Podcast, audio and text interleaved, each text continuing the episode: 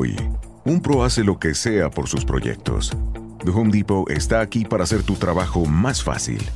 Tenemos los productos que conoces y confías en nuestra app. Más opciones de entrega para que tengas lo que necesitas donde quieras. Cuenta con un rastreador de entrega y nunca pierdas de vista el estado de tu orden. Así, tú haces lo que mejor sabes hacer, sea lo que sea. The Home Depot. Haces más, logras más. Pia Podcast, en tus oídos un podcast en español de Pia Podcast. Ahí vamos.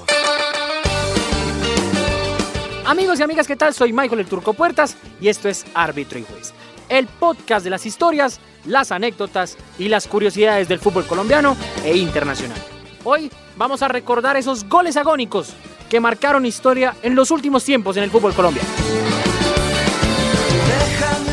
Y bien, como dice el título de este podcast, vamos a recordar goles agónicos, goles en el último minuto, goles que fueron valiosos para los equipos que los convirtieron y para los jugadores que los convirtieron por las circunstancias del partido. Hemos ido dentro de los últimos 15 o 20 años en el fútbol colombiano y vamos con estos primeros cuatro, porque tendremos una segunda parte de este episodio con otros que también han marcado época. Así que el primero de ellos nos remonta al año 2017. El autor Olmes García, un jugador que venía del fútbol de los Estados Unidos, venía del San José, estuvo en Canadá también y venía al América de Cali en ese equipo que estuvo peleando la tabla del descenso, aún haciendo una gran campaña en su regreso a Primera División. Se jugaba un partido vital en el Pascual Guerrero. Era imperioso para cualquiera de los dos ganar, porque el que ganara prácticamente que firmaba su salvación y condenaba al rival a descender a la segunda división del fútbol colombiano. Nos remontamos al primero de octubre del año 2017, un partido de seis puntos. Y lo había empezado ganando el América, si la memoria no me falla, con un gol de Santiago Silva. Lo empata el Tuluá y en la última jugada, con la presión de la gente, con todo lo que significaba para América regresar a la B, porque era prácticamente lo que estaba sucediendo con ese empate, aparece Olmes García, una pelota cruzada que levanta Darío Botinelli, la saca el arquero Germán Cafa en un atajadón, pero le queda el rebote a Olmes García, no sé cómo la empuja, no sé con qué, si con la rodilla, con el muslo, con lo que sea que le haya empujado, pero el grito de desahogo para el hincha americano en ese momento fue impresionante. Gana el América ese partido, digamos que empieza a encarrilar su salvación en las últimas fechas y manda al Cortuluá a la penúltima posición de la tabla del descenso y a la postre el cuadro tulueño termina descendiendo unas fechas después frente al Once Caldas en Manizales. Recordamos entonces el gol de Olmes García, que le terminó prácticamente sirviéndole la salvación al cuadro americano en 2017.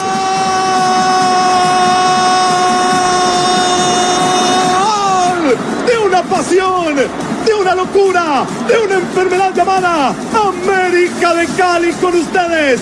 Olmes García, cabezazo contra el piso y adentro. 90 minutos, sufrido, sufrido, como los hinchas del América llevan todos estos cinco años, pero la empujaron ellos con el alma y con el corazón y la cabeza de Olmes para decir, América gana el partido clave, América se queda con el partido de seis puntos.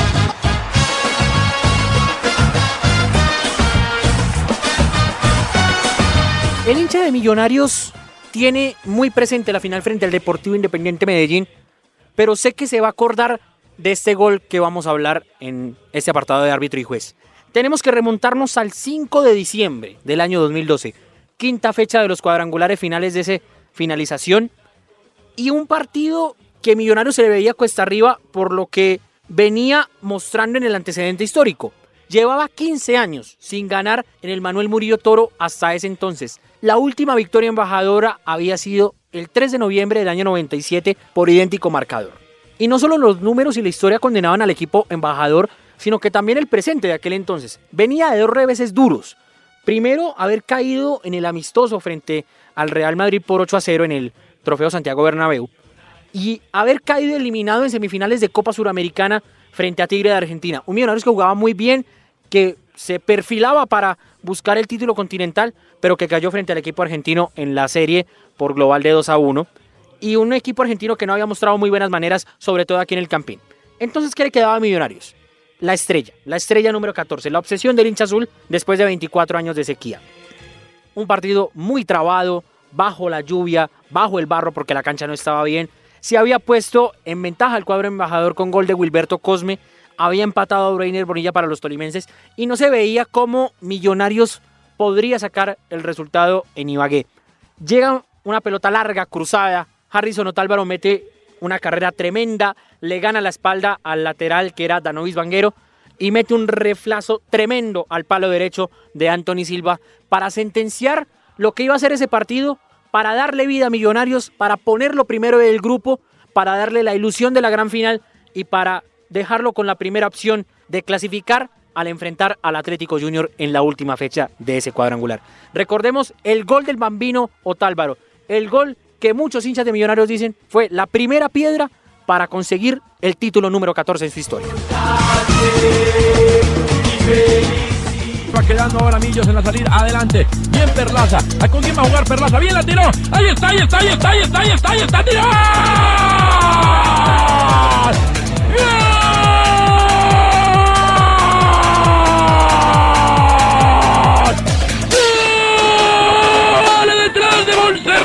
la 14 y se empieza a vislumbrar.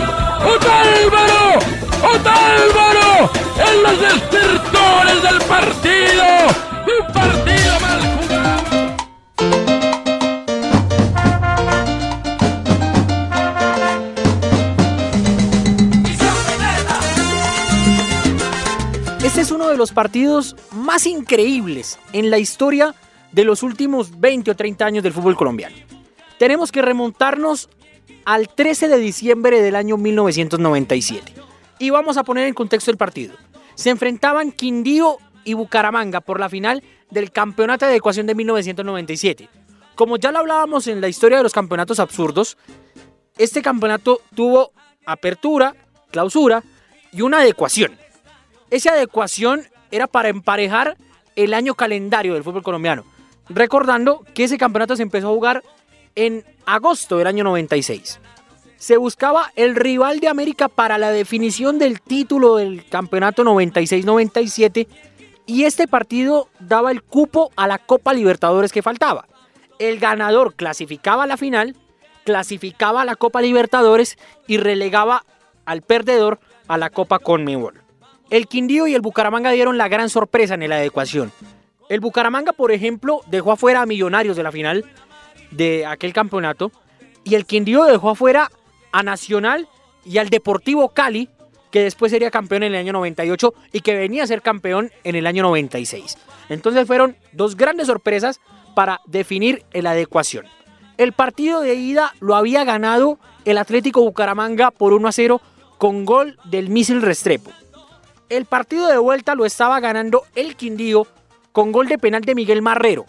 ¿Qué pasaba?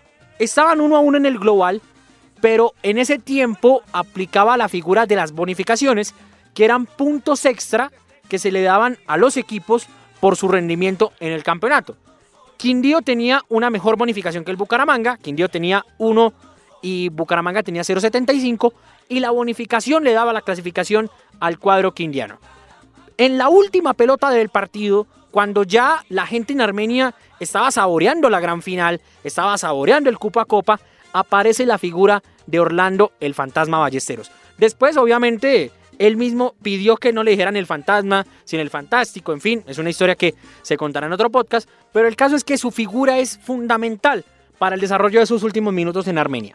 Como ya lo decíamos, la gente exaltadísima, Rafael Sanabria, el árbitro de aquel partido, dio tres minutos de adición, y en la última pelota, en el último intento del Bucaramanga por intentar salvar la serie, una pelota larga del arquero, centro, rechazo de la defensa, vuelve a centrar la gente del Atlético Bucaramanga, cabezazo de Miguel Montañez, rechazo del arquero y le queda a Orlando el fantasma Ballesteros para empujar esa pelota al fondo de la red y mandar al equipo búcaro a la primera y hasta hoy única final de su historia y darle el cupo a la Libertadores.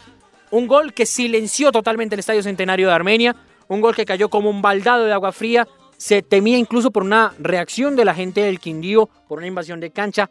Había muchísima gente que no tenía nada que ver en los bancos de suplentes, sobre todo en el del equipo local, esperando la finalización del partido. El árbitro Sanabria apura la finalización del compromiso y es ahí donde se consuma la clasificación del Bucaramanga y uno de los silencios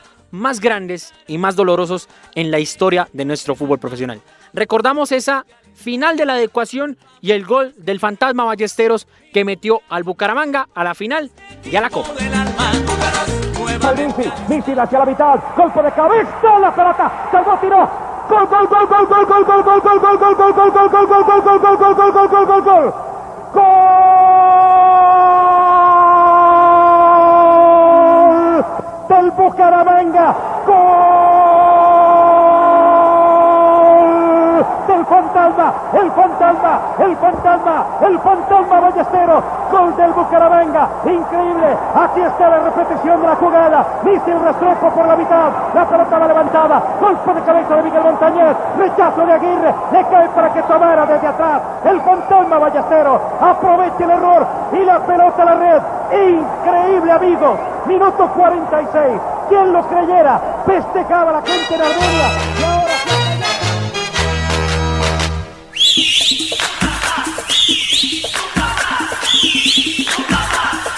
Este partido, a juicio de quien les habla y a juicio de, muchas personas que hemos consultado, es una de las mejores finales en la historia de los torneos cortos en Colombia que empezaron desde el año 2002.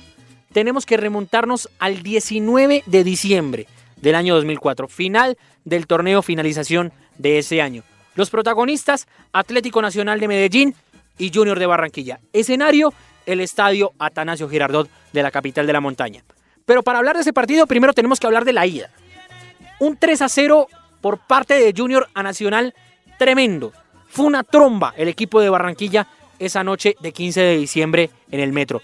Jugó muy bien, le pasó la planadora nacional, que era el amplio favorito para ganar el título, y dejó la serie bastante cómoda, con un 3 a 0 a favor.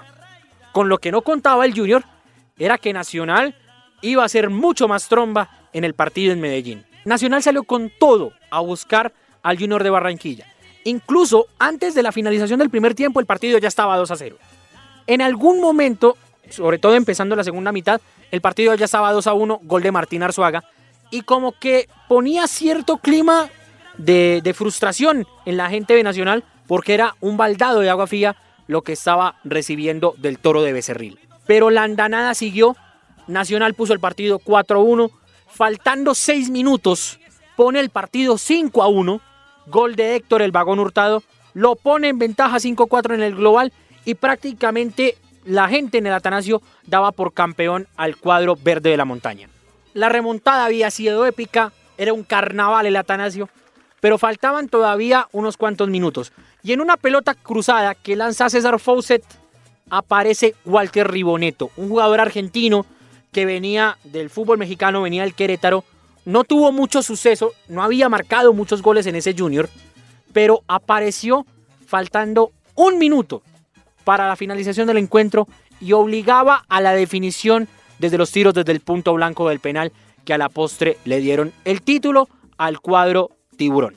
Nacional sintió el golpe, no lo pudo asimilar para la definición por penales, el Junior se aprovechó de eso, también del momento de sus cobradores, del envío anímico que le dio el gol del argentino Riboneto, superó al cuadro Atlético Nacional en la definición y terminó estampando su quinta estrella en el gramado del Atanasio Girardot. Con una anécdota bastante curiosa y es que Junior tuvo que jugar con su camiseta de entrenamiento ese partido frente a Atlético Nacional. La camiseta titular no fue autorizada ni por los comisarios ni por el árbitro Oscar Julián Ruiz por el tema de las rayas. No tenían camiseta suplente y la única opción era jugar o con la de entrenamiento o con la que iban a celebrar el título y pues obviamente no iban a ensillar las bestias antes de comprarlas. Así que vamos a recordar ese gol de Walter Darío Riboneto, que si bien no fue un futbolista muy afortunado en su carrera, en Barranquilla siempre va a ser recordado por ser uno de los artífices del título del Junior frente al Atlético Nacional.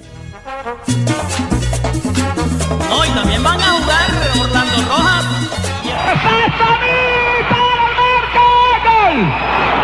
¡Gol de Junior! ¡Se empató!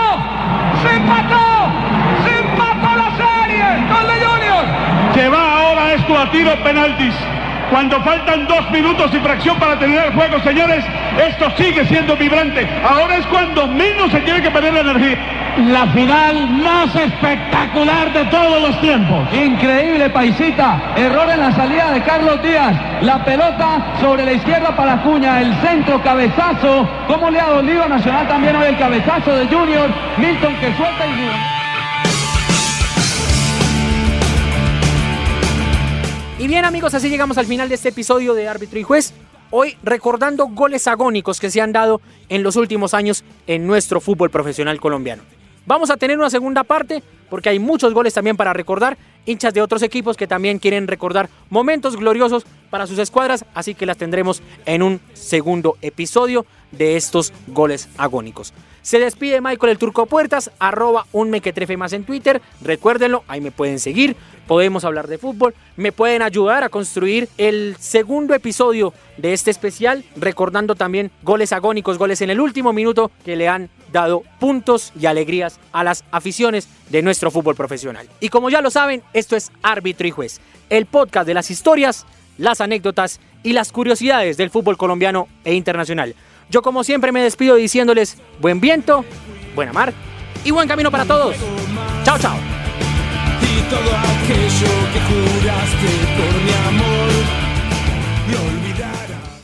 I like a bed that's really firm. I need something a little softer than that. Rest easy. With the Sleep Number 360 smart bed, you can both adjust your comfort with your sleep number setting. Can it really help me fall asleep faster? Yes, by gently warming your feet. Okay, but can it help keep us asleep? It senses your movements and automatically adjusts to keep you effortlessly comfortable. Sleep Number, proven quality sleep is life-changing sleep. And now all beds are on sale. Save 50% on the Sleep Number 360 limited edition smart bed, plus special financing on all smart beds. Ends Monday. To learn more, go to sleepnumber.com. Special financing subject to credit approval. Minimum monthly payments required. See store for details.